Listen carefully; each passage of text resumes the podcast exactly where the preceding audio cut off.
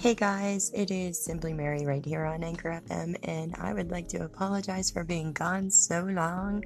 Uh, I guess I have some stuff I can share with you about my health.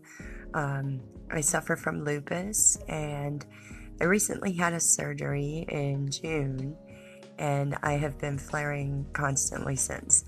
So um, it's kind of turning into Graves' disease which is affecting my thyroid, my vocal cords, my eyes, everything.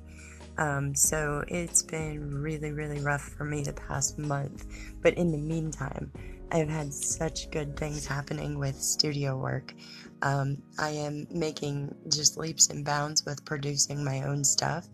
And the next song is the one that I promised to be done last year, but you know, it wasn't in the cards to happen. So the song Don't Look Back is coming. Uh, it's in the making right now. A little bit about it. It's just, it's about putting your past behind you and moving on into the future without looking back for any other reason than to learn from your mistakes. So, this song is really important to me. It's special because I want it to be for my son and my daughter, my granddaughter, um, all the kids of the world today to realize that you know, just because there's chaos around us everywhere, there's been chaos in the past, we can create chaos if we stay in it. So we need to uh, change maybe the way that people are listening to music lately. I know there's some songs that I just don't think should be on the radio, and I don't think should, they should be pushed to our young ears. Um, so I guess now my goal is how to change that.